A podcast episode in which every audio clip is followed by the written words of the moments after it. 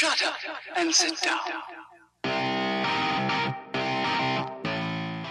Welcome to the Edu Third Space podcast, where we address the important questions what is education, where does it occur, and who gets to decide. Hello, listeners, and welcome back. Today I'm speaking with Kim Shlaes. Kim is a developmental therapist. She works with young kids from birth to an early age who are experiencing developmental delays. She mostly works with them in their home, although that has changed a bit with stay at home orders during the COVID 19 pandemic. So she talks a little bit about working directly with the children who she serves while also working with parents and the children from a remote location um, over the past couple of months. So, her focus is mostly on educating in the home, so working directly with children and also working with um, parents. Later in the episode, we also get into what it means for kids to be normal and ready for school. I hope you enjoy my conversations with Kim and as always, please subscribe to the podcast and leave a review wherever you listen and donate by visiting the website eduthirdSpace.com. Thank you. Hi, Kim. Hi, how's it going? Good. How are you? I'm doing well. I just thought about in the introduction. Did you change your last name? Did not. No. I didn't no. think so, but I'm like, wait a minute. Yeah, no. no. I was gonna wait till uh, my passport expired to actually make those changes, and now I feel like that's probably not gonna happen for quite a while. So we're just sticking for Shlaes with Shlaes for now. Okay, cool, cool. All right. Yeah. Just want to make sure that, um, side note for the listeners, one of my closest friends that I actually knew lots of happens in the past, you know, six months. So yeah, yeah. No worries. Cool.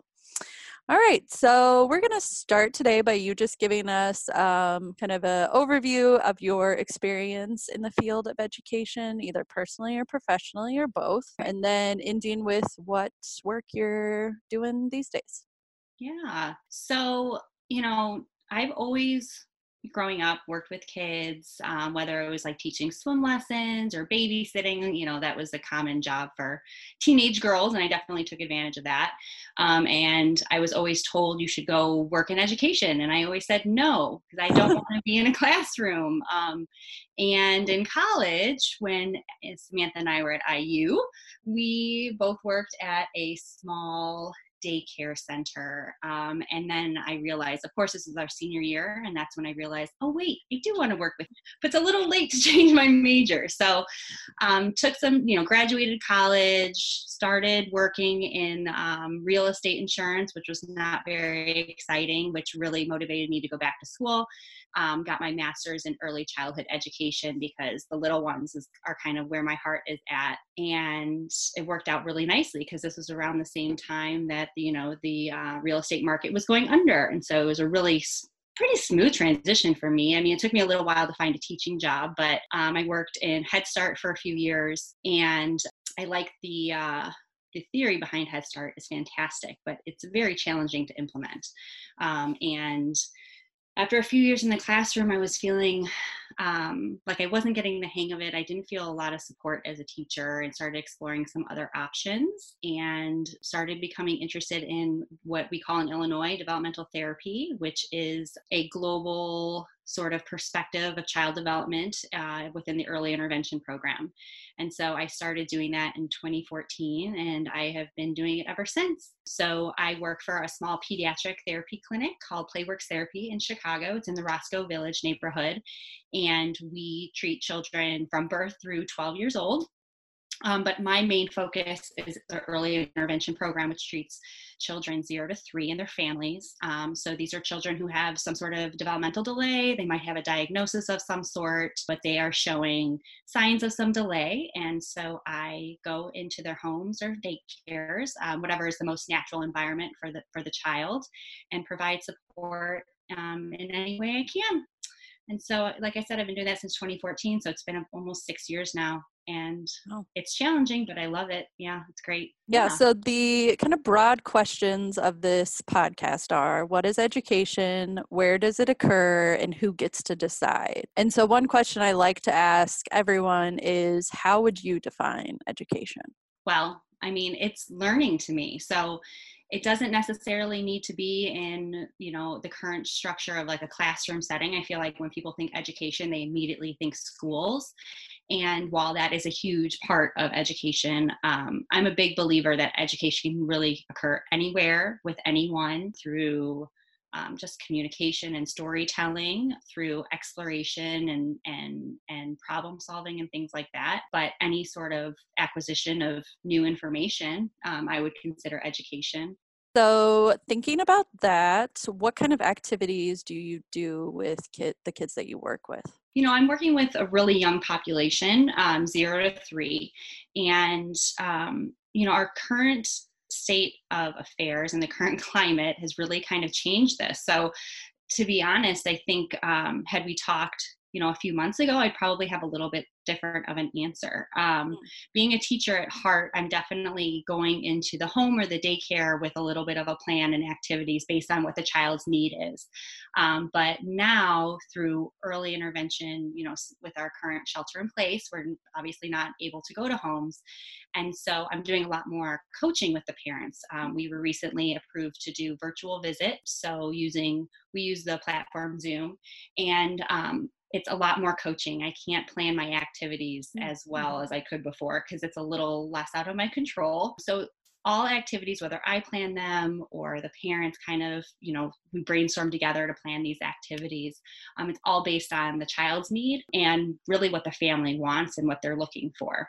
I might come in with an idea in my head, but something else might have occurred that week that was just more pressing for that family. So I can prepare activities as much as I want, but it really depends on the day and the child and the family. So it always kind of changes.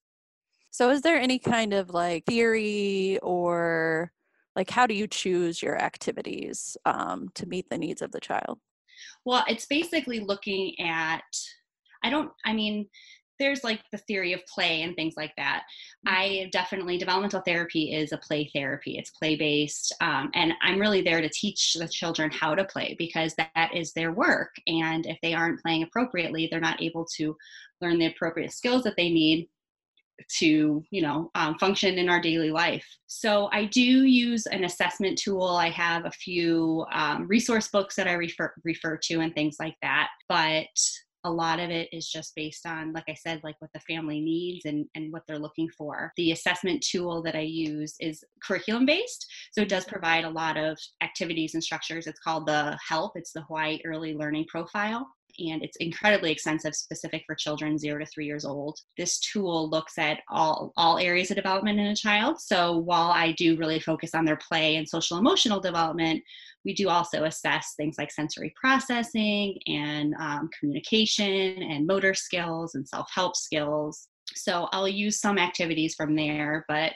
a lot of it is also you know brainstorming with a family and trying to figure out you know what would work best for them too. So yeah. Okay, so considering it's play therapy, like what kind of advice are you giving to parents, like either when you're in the home or now with, you know, just side note during the time of this recording, yeah. you mentioned, but we're, you know, going through the COVID 19 pandemic shutdown. So, what kind of advice when you were in the home and now over telehealth are you giving to families? So it's everything. Let me think about different kids specifically because mm-hmm. it's been very different for different families. Mm-hmm. So some families, it's really based on what their goals are. Mm-hmm. Um, so if their goal is for their, most of my children are, uh, most of the kids that I see, I call them my kids, of course, but most of the most of my clients are um, nonverbal currently or have very limited communication skills, and so that's usually the overarching goal is to mm-hmm. help provide them um, some communication skills. Um, and so I've really been helping support them um, learning how to, like I said, mentioned before, learning how to play functionally so that they can gain new skills. So with some children, I mean, this is kind of a gross generalization, but mm-hmm. some of my clients who have, say, um, autism spectrum disorder, we're really looking at building the foundation for communication and socialization so that they can commute, so they can engage in social activities and things like that. So it's a lot of working on joint attention, engagement, um, just attending to adult direction, other children. I'm, I have a client currently uh, with cerebral palsy, and so it's really encouraging using both sides of her body mm-hmm. and things like mm-hmm. that. So coming up with play activities to get so that you know she has is forced to use both sides of her body and not just the one side that's a little bit stronger. I have a few clients with some seizure disorders, and so that's also very very tricky. But a lot of those types of things are also learning in addition to just general play skills but also working on their concept knowledge so like preschool readiness type things yeah so it's a variety based on the need and you'd be very surprised i mean there's a huge a huge jump from my little ones who mm. I, have, I have a client as young as 12 months to kids who are almost turning three and mm. just varied um, varied skills and things like that so you always have to have mm. a lot of activities and ideas in your back pocket because you're really not sure what you know what's going to happen that day and why did you switch from doing school based learning to home based learning?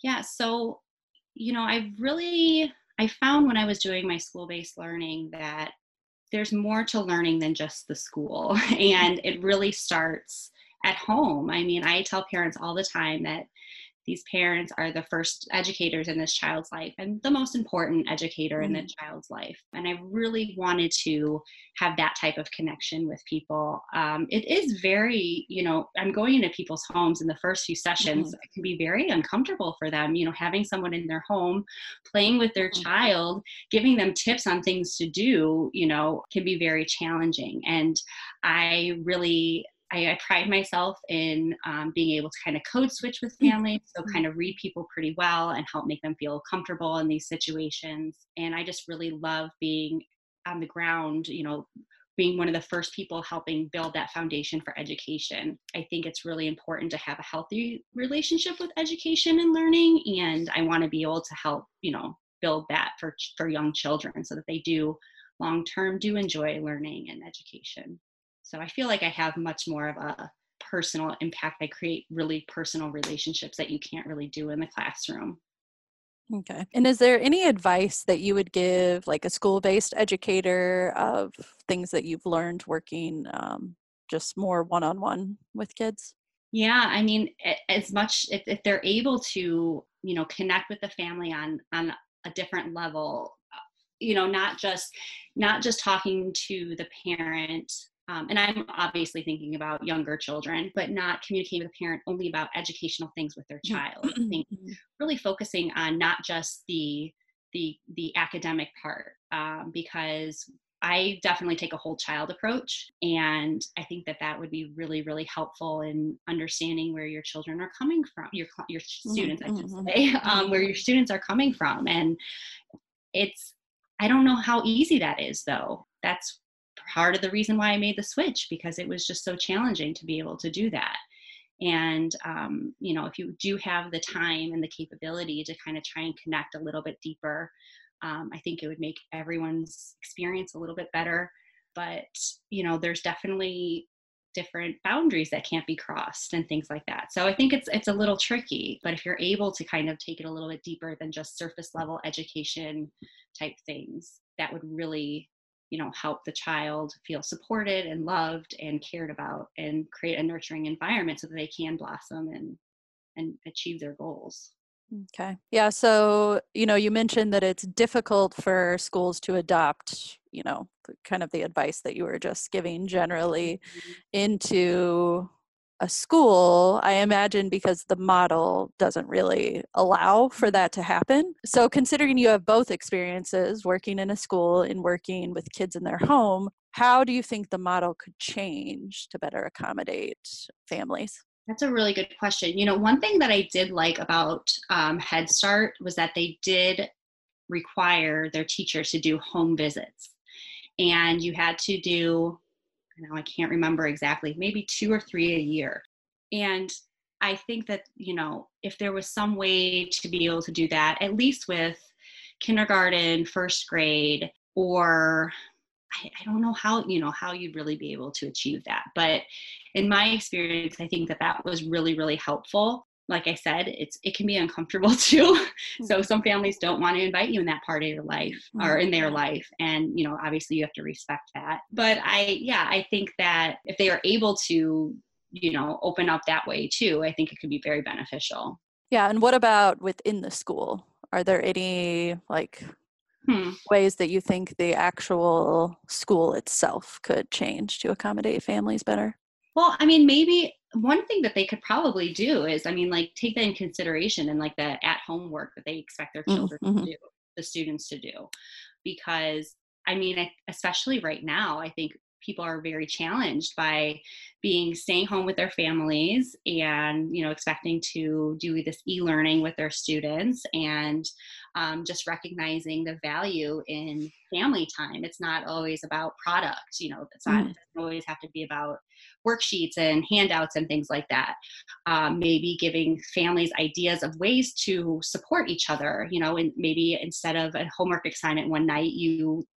you know ask the families to cook dinner together or something like that because like i had mentioned before i mean i'm a true believer that the parents are the first teachers whether they really want to be or not sometimes and those experiences are just as just as important of whatever's going on in the classroom if not more yeah, I was talking to someone the other day, and her episode will come before yours, but you know, she was talking about, yeah, like cooking. She was home educated for up until like middle school, I think. So she was talking, you know, just about that experience and then what her community has been doing recently to respond. And so they've like set up scavenger hunts in the neighborhood and, you know, puts like they did some sort of like jungle or safari. So each different house had a different animal or type of animal or region of the world or, you know, something like that.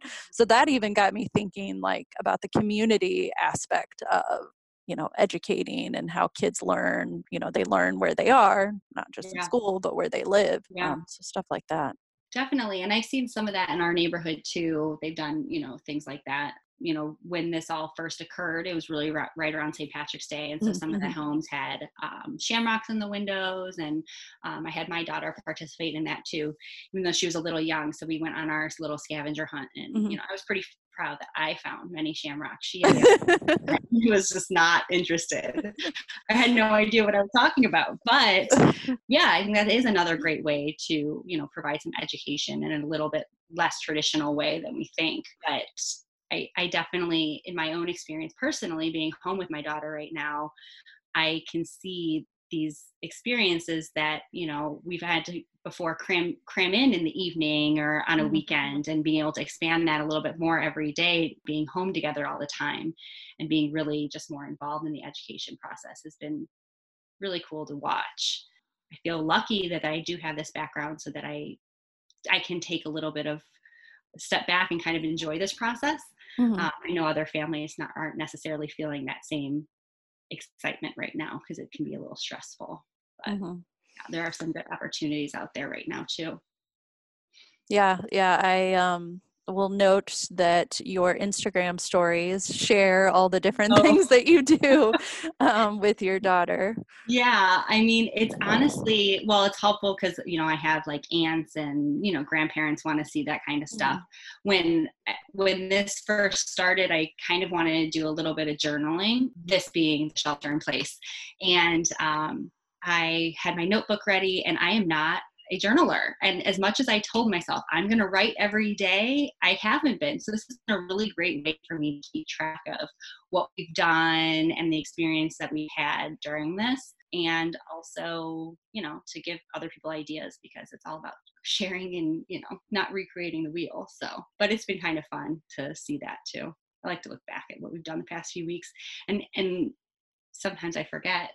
so going back to be able to check, I'm like, oh, that was that activity was a hit. Let's try that one again. Yeah, yeah. Well, I mean, you are journaling. It's modern day.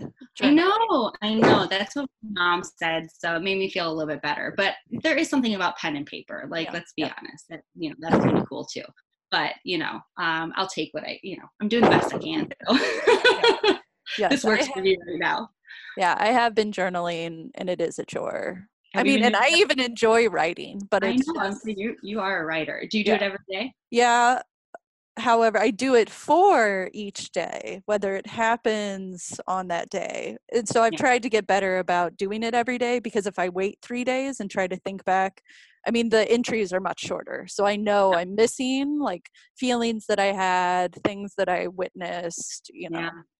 Yeah. Um, so yeah, because I think it'll be an interesting sort of historical record. I know, I know. Maybe okay. I'm gonna try again. tomorrow's a new day. Oh. I know it. Well, and this is the way the way I think about it too. I was like, okay, I'll start at the beginning of April, and I don't know why. I mean, I could just start today, but it will be an interesting piece of history that we've been a part of. So, mm-hmm. but yeah, I'm doing my part with my pictures. So yeah, yeah.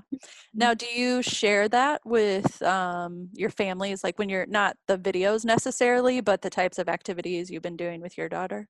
I have. In Illinois, we just got approved to do these telehealth sessions a few weeks ago. Um, I think we're starting week three this week, two, three or four of telehealth sessions prior to that, we were given permission to um, make consult calls with the family, so which we were not allowed to do before. We were not allowed to use billable time to do these. So now we are allowed to bill the state for for our consult calls with parents, and so we would discuss, you know, how the child's doing over the week and where you know some areas they want to continue working on. And then at the end of every conversation i said do you want another handful of activities to do?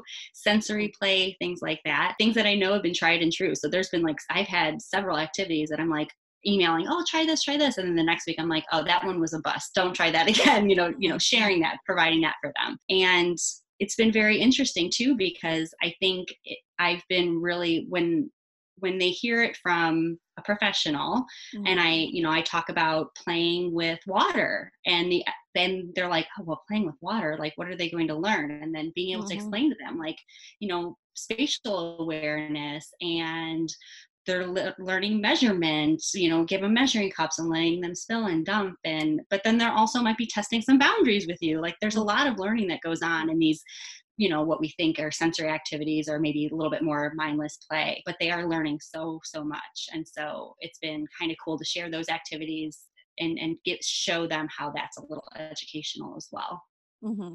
yeah that's one of my concerns you know and i've shared with you probably many times and even in previous podcast episodes but that learning happens in school and that people have that's been so ingrained in people's thinking mm-hmm. that you know they don't even like kids that's well humans that's how we develop and survive is by learning. We learn not to touch the flame.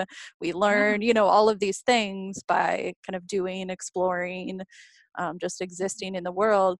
So what do you so with that said maybe i'm leading you to an answer here but do you think that is an issue with the parents you work with? Like for example they're like oh what can they learn from water some of them, yes. Some it's it's very interesting because when you go into somebody's home, you know, there's these expectations that they may have or they don't have at all. You know, they either have a slew of expectations mm-hmm. of you coming into their home or none at all. And so I've come in before and a lot of the thing that's very interesting is when I first start with a family, a lot of them don't they go through the evaluation um, either me being their evaluator or somebody else, and I come in to provide services. And developmental therapy is always the one that they're not so sure of. So it's kind of like reminding them my role and how I can support them and things like that. And some of these families expect you to fix them, fix their child. Oh, so, okay. you know, you go play and I'll go do the dishes. And then in an hour, we'll check in and well you were here for an hour last week and i haven't seen any progress this past week so what i really explain to my families is like therapy in early intervention or anytime i think a lot of it is unless it's like physical therapy where they're doing stretching and things like that and you need the physical therapist there i like to think about it as like working out like if you go to one workout class and then do nothing the rest of the week nothing is going to happen mm-hmm. um, but if you take the you, you go to your workout class and then you kind of do the exercises throughout the week you'll see a lot of progress mm-hmm. and so i try to really motivate and and encourage my parents to realize that they are like i said before you know the teacher mm. and to really you know they're their child advocate they're the only they're the ones that need to stand up and speak for their mm. child and, and everything like that so that can be a little tricky sometimes if they don't understand how the, thera- the therapeutic process works and the thing that's really nice about getting more comfortable in my career is i feel a little more confident in sharing that with families than i mm-hmm. probably was five years ago so you know they i think i can after a few weeks, they kind of get the, the idea that, you know, I'm here to support them. I'm not going to do all the work myself, and it's not going to be a magic overnight, you know, scenario mm. on my own. Yeah, and that's kind of sad. This idea of fixing a child, you know, like just because they, they were born a certain way, or you know. I can't tell you how many times you know they just want their child to be normal, and that's the word that they that they use. Mm-hmm, mm-hmm. And I try to, you know, I recognize that feeling and I honor that feeling for them. But like boring or normal is so boring. Like yeah. like we don't want, you know, like that's not what we want. And and um so you know it's just helping them understand and just helping them understand their child's strengths and and really amplifying those things yeah but it's it can be really hard you know, especially with the population that I work with, with their age, because everything is still so new. A lot of my families, a lot of the clients that I see, you know, they are getting their diagnoses, what no matter what they may be. It might be something genetic, it might be something neurological, but you know it's um it's a it's a interesting time to be really invested and involved in a family's mm-hmm. life because sometimes they get really tricky news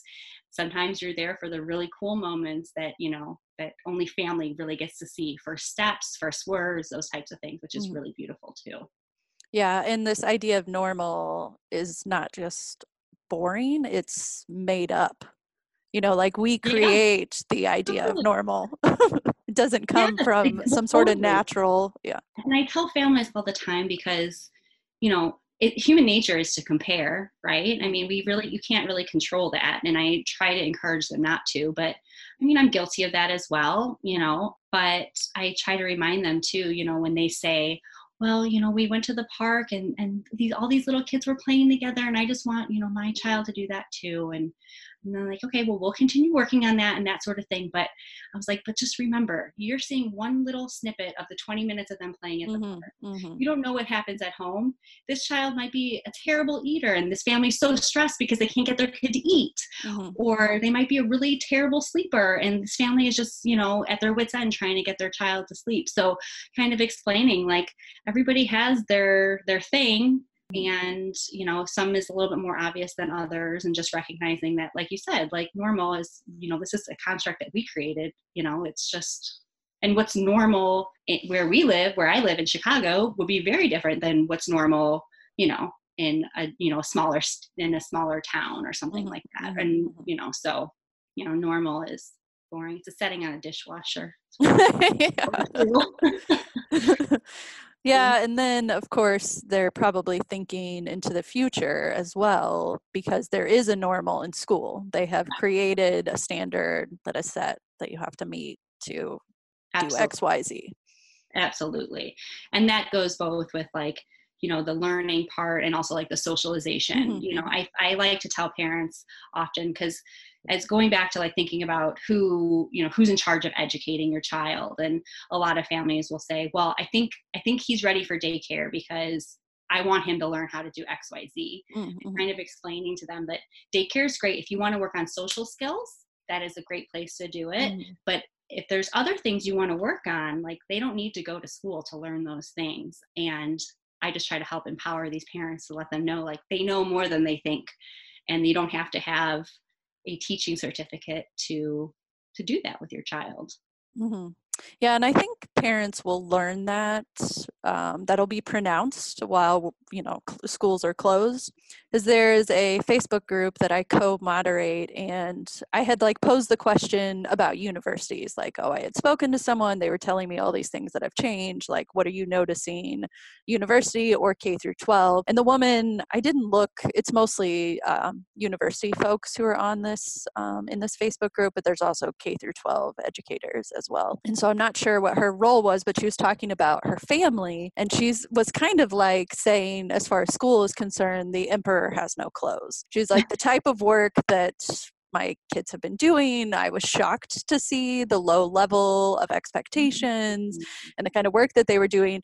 But she made sure to point out that the social aspect is much needed because two of her kids are like middle school slash high school and then the other two are in college and so they're at a point in their lives where the social aspect is huge for them i mean yeah. i guess all through childhood it's huge but you know it's like they're missing out their friends are yeah. everything in their life at this time they can't see them you know they're yeah. depressed about it so that's definitely an aspect i think we're learning that whether it's school or not, you know, in some way that has to be a part of learning. Absolutely. I mean, that's a big concern of a lot of my clients' families as well right now because we're working on social skills with a lot of Mhm, mhm. kids, um, especially those that are showing signs of AS, autism spectrum disorder, ASD, or or already diagnosed. And so they're really concerned about having a bit of a regression because of this and i understand their concerns i mean personally i my daughter is pretty shy and i'm pretty nervous about what this Mhm. will look like um, in a few months when we are getting back to a different style of life and um, not home altogether all the time so and and the tricky thing too is you know we can do zoom meetings or zoom chats and things like that but it's so different like the body Mhm. language is different and and all those um, nonverbal cues that you get working you know or discussing communicating Mhm. with people in person rather than over a screen Mm. um, so it's just a, a- going to be a different i think people are realizing how much they appreciate social interaction now when we have minimal but you know we're all in this together and we'll figure it out you know that's what i keep telling my you know my fam my parents and you know trying to limit screen time as much as Mm, possible yeah. which is very hard to request of anyone right now Mhm. especially if this is a you know a working parent who's now a working from home parent that did not Mhm. plan to work from home with their children who also have to do e-learning and or just want attention and they want to be played with and Mhm. whatnot but yeah the social aspect is just so i mean i think that's one of the most important things you learn in school how to be a part of a group and how to problem solve social issues and learning when to bite your tongue and all that kind of stuff you know Yeah. so it'll be interesting moving forward seeing how that you know how how this potentially could impact everyone. I want to say our youth but you know we'll see. Yeah, so do you see you can consider the current time we're in or just in general kind of like what is your vision for the future of education either from what you've experienced personally or just kind of a trajectory you see us going on. so as i said before like if we had this conversation a few months ago i'd probably have a much different answer Mhm. I think, well, what I'm hoping is that families do recognize that they are, you know, whether they're early intervention families or just families with children, um, young adults, adolescents, and education, just how how much of a part of their education that they really are, whether they knew it or not. Mhm. But I also I, I really like how we're using this technology these days, and I think we're going to kind of be forced long term to Mhm. do this type of e-learning or communication and i think it'll be we'll see the most in the fall once you know kids are back in school for those who you know have will not go back this year. I know new york said they're not going back. Illinois is not going back. Yeah, several yeah. states now you know are not going back and they're starting to think about what the fall will look like. And short term i think it's going to be a lot of some e-learning. It might be a little bit of combination. That's what i'm really hoping so that like we said with the social skills that you know kids can get back and be socialized and and everything you know but i think we're in for a really interesting shift coming up Mhm, mhm. and i'm excited to see where it goes but i think we'll also learn that you do not need to be within the four walls of a school to do your learning there's been a really cool chart kind of floating around Facebook and stuff about how much learning is really expected per age, Right. um, per hours per day. Have you seen Yeah. it? And so, you know, No, but that's what this woman, one of her points was. She's like, what I've learned is they could do what is expected of them in much less time than what is Yeah. required. Yeah, absolutely. And then it gets a little tricky because then I think families are concerned, like, well, what am I going to do the rest of the day to fill up their time? And there's a lot to be said about, yes, having structured activities for your child, like I've tried to do, but there is something to be said about letting them have a little bit of free range and Mhm. decision making on what, you know, how they're going to do whatever type of learning you want them to do. So while it's not like a really concise answer, Yeah. I think a lot is going to change um, specifically in the you know in the next school year is going to be a, a drastic different difference than what we've seen in the past few decades probably Yeah, I think so too. And I'm kind of excited to see. what do you um, think can i ask what you think Sure. Yeah. I mean, you know, my my thinking about education, schooling in particular, has morphed quite a bit over the years, especially since getting my PhD. And part of that is just again this idea of the emperor has no clothes like the arguments that are made in schools of education a lot of times aren't research based, which is funny because that is their primary job at an R1 institution is to do research. Teaching yeah. comes second. So, yeah, I mean, there has been, so this is just kind of like a side note that I found interesting. There's a Harvard professor who recently released a paper, full disclosure, I have not read it yet, but I have seen criticisms. It's basically saying that homeschooling is um, harmful to children was kind of her conclusion. I think she was coming at it from a like uh, maybe looking at data from child welfare organization or department. I'm not sure. Again, I haven't seen. I've just seen some of the criticism of it, and I'm like, how funny that you've that this got published or maybe she just recently wrote this article i don't know but in a time when parents are home mm-hmm. educating they do not have a choice right now this is the game this is the only game in town and how sad so, families read that right now i mean we need to press, put more pressure and stress on them thinking that this is the worst thing for their for their children. Right. right. And then so then that gets into two thoughts of mine is one this woman perhaps thinks that the government is better at educating children than parents are, which is very condescending and also very scary to say yeah, like that, yeah, that this should be, you know, we're mandating this because we know better than you. And there I imagine plenty of people who work in education who think that way. Yeah. So to me, I mean, my big thing is schools are going to exist because we're in a time when two parents need to work.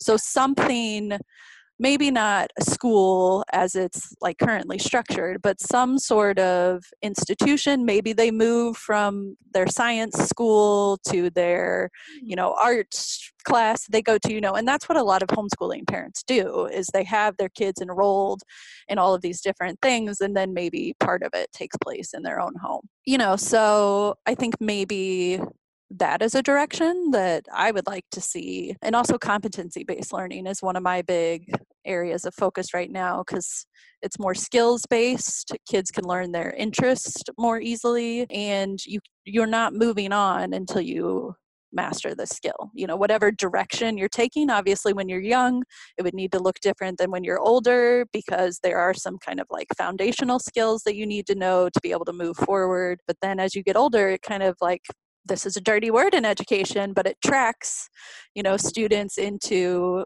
different areas, but more interest based, more like I think one of the worst things, one of the I don't know, worst is not the right word, but now I can't think of a good word. But one of the more um, harmful, I don't know, I can't think of a good word that's going to make this come out well because it's not going to be, this isn't a um, well accepted idea. But I think equality in education is very problematic.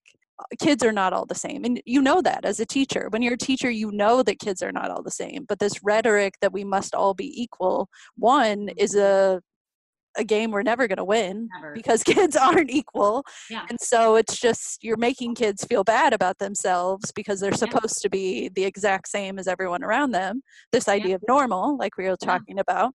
So I think that's something that we need to get rid of sooner rather than later. In competency based education, also, it's kind of like more Montessori model if people, you know, have a, mm-hmm. a sense of what that is, but it's more you know independent but also learning to work together like you're good at this i'm good at this let's bring those you know skills mm-hmm. together to solve whatever problem mm-hmm. um, so it's more i think societies are more likely to thrive if you highlight individual differences because then we can come together to make society function. If we all make the same thing, if we all have the same job, if we have all have the same skill set, like are we going to survive as a society? Yeah, that would be too stagnant. That's a really yeah. good point. Yeah. So how but do we do that? I mean, my my like first thing is always no child left behind. This idea that we all have to take standardized tests each year and kids all have to you know hit a certain level on that needs to go bye bye yeah. and switching more to competency based learning. I, yeah i definitely agree. There's there's a lot to be said you know with the pop with the children the age that i work with So, for example, the big thing is, you know, I, I, when I first start with a family, especially if they're two or old, the child is two or older, and I'll say, you know, what are your goals? And a lot of them are saying, like, well, I want him to talk, but I really want him to know his letters and his numbers and his colors. And um, and it's because that's what they're mm-hmm. you know they know that that's what's expected for them to be successful in mm-hmm. school mm-hmm. and um, i have to gently remind them that that's not even age appropriate for a two year old and we have all these toys and games and everything that are marketed towards small children that have these you know letters and numbers and, and things that just aren't appropriate and so then I, I kind of it helps me understand where the family's mindset mm. is and how I can approach them to to tell them that you know or or not tell them but um, share information where like I yes colors, letters, numbers, those things will always be there. Let's work on the foundational skills where they can attend to adults, they are engaged in their environment, that they're inquisitive and, and learning how to problem solve. And if you have this really strong foundation, all those other things will come. We don't have to focus on that kind of stuff. And don't stress yourself out over it. But, yeah, yeah. Yeah, yeah, I imagine that's a hard part of working with families is they get so wrapped up oh, in oh, yeah you know this idea of where their child is supposed to be at a certain point in time. Um, but again i'm always like well is this coming from the school? Because you know even kindergarten has gotten so rigid compared to yeah. what it used to be. It's it's really interesting you know we don't when i um, do like an evaluation or an assessment with a client or a potential new client um, you know i don't give grades but i give mm-hmm. um, an age range of where their development is and the thing that i really dislike about how our um, report format needs to be structured is that those numbers are always on the front page of the mm-hmm. report it's the first thing that the parents or families see mm-hmm. and so often i prefer to try to like talk about those things last. But if I hand a parent a hard copy of a report, that's what they look at. And it's really hard sometimes if they see these numbers that are significantly low, you know, to, to let go of that and um, sometimes it can be hard to see outside like yes they might be um, we always think about percentage delay so mm-hmm. anything for a child in the early intervention program 0 to 29% is considered typical development and that's a pretty significant mm-hmm. difference so a child that's um, delayed 30% or greater would be eligible for the program and considered an actual delay and so yes your child might be delayed 35%, but when we started, they were delayed 50%, percent mm-hmm. and recognizing the progress that's made in between. And especially because a lot of the progress that's made often is qualitative progress. They're mm-hmm. engaging for longer.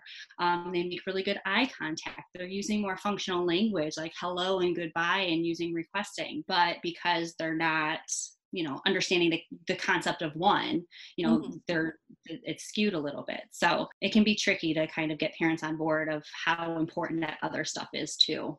And it just gets them ready for like thinking about grades and things like that. It just yeah right. so much more than what that percentage or that letter grade says.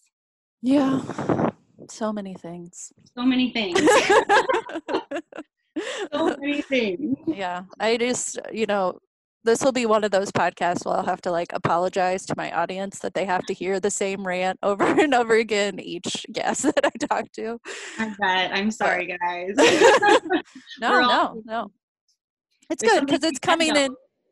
If you're sorry. having the same, well, if you're having these same rants and conversations with everybody, like there's obviously a systemic issue here. Mm-hmm, mm-hmm. Yeah, and obviously the guests will determine like what direction you know the point is to bring together a bunch of different ideas about what is education to kind yeah. of break this thought pattern that we have that it only happens in school. Yeah. And that school only can be this way that we currently have it. Yeah. Yeah so yeah. that is the goal. I know. Well i think i honestly i think that you know maybe this whole current situation we have mm-hmm. with covid-19 might be a great thing for education and mm-hmm. shaking things up and changing people's you know thoughts. So there's a positive that's coming out of the current climate. Yeah. remember that. Yeah. I hope so and i think so. I think definitely I think so. at least in my own practice with my families i had a lot of when we got approved for telehealth mm-hmm. i've had a lot of families that are like okay we can try it. I don't know how this is going to work and and everybody has been so pleasantly surprised and i think getting these forcing these parents to be really part of this therapeutic Mhm. process has been an incredible learning experience for them so they say and Yeah. and it has been for me too like i said before with my own practice and style so we'll, Well, see where it us Yeah, do you think ele- elements of that will stick with you when you go back into the homes?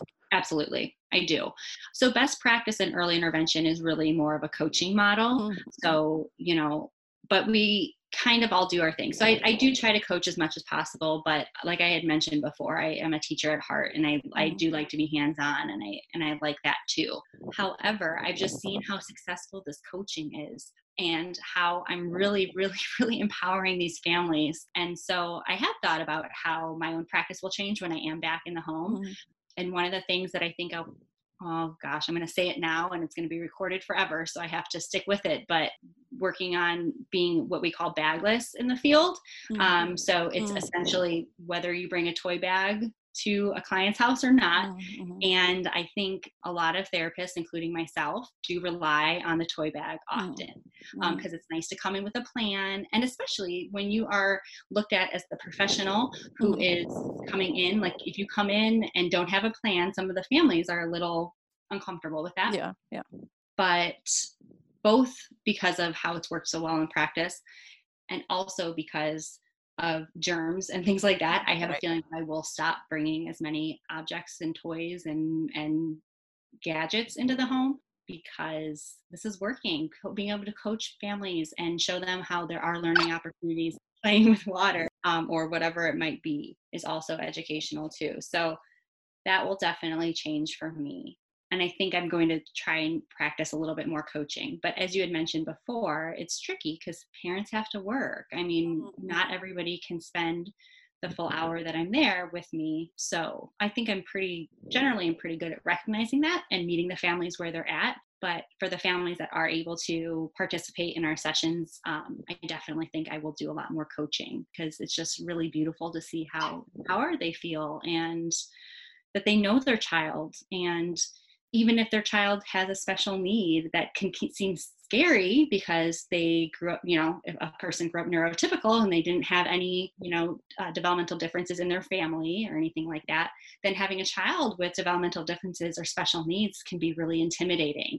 Um, but reminding them that regardless of the diagnosis this is your child and you know your child. Yeah, um, yeah. it's been it's been kind of cool to see them recognizing like i do know my kid which is really nice. So we'll see. I'm hoping i'm also hoping we will be able to use telehealth as a tool moving forward if we can but that's that's yet to be known. I i don't think relying on it full time would be really that functional Mhm, um, mhm. but having that option should um, the family go on an extended vacation because we do have some families that you know decide to go back to you know go to another country for a month Mhm, or so and then they miss out on that services. Um, and like i said like there's so many educational and wonderful things that they can do with their families while they're on vacation but i think families do like to have that contact person and a little sense of Mhm, security as somebody to bounce ideas off of and things like that. So i'm really hoping we'll be able to use telehealth moving forward but we'll see Yeah, so is there anything closing out um, that you think is important to mention about your role in education or just education in general? And Diddy Oh. saying hi in the background. What is something oh gosh i guess just you know to the parents out there just remember like you know your child and trust your gut you know and just yeah that's probably i don't know it's a good question that's, you're tripping me up last one man hey, that's a that's a good answer. Let's- okay let's yeah, go with that. trust your- yeah there we go yeah i think that's that's probably it is just you remember you are their first you are their first as a parent you are their first educator you know a lot more than you think that you do and you're doing a much better job than you probably think you're doing too so i have to tell myself sometimes that too Of course, yeah. Forget, All right? parents go through this. Yeah. yeah yep yep but yeah All right. Well, thank you, Kim, for joining us today. this was fun yeah, maybe we'll have you on again. let me know be around All right. Thank you. all right you're welcome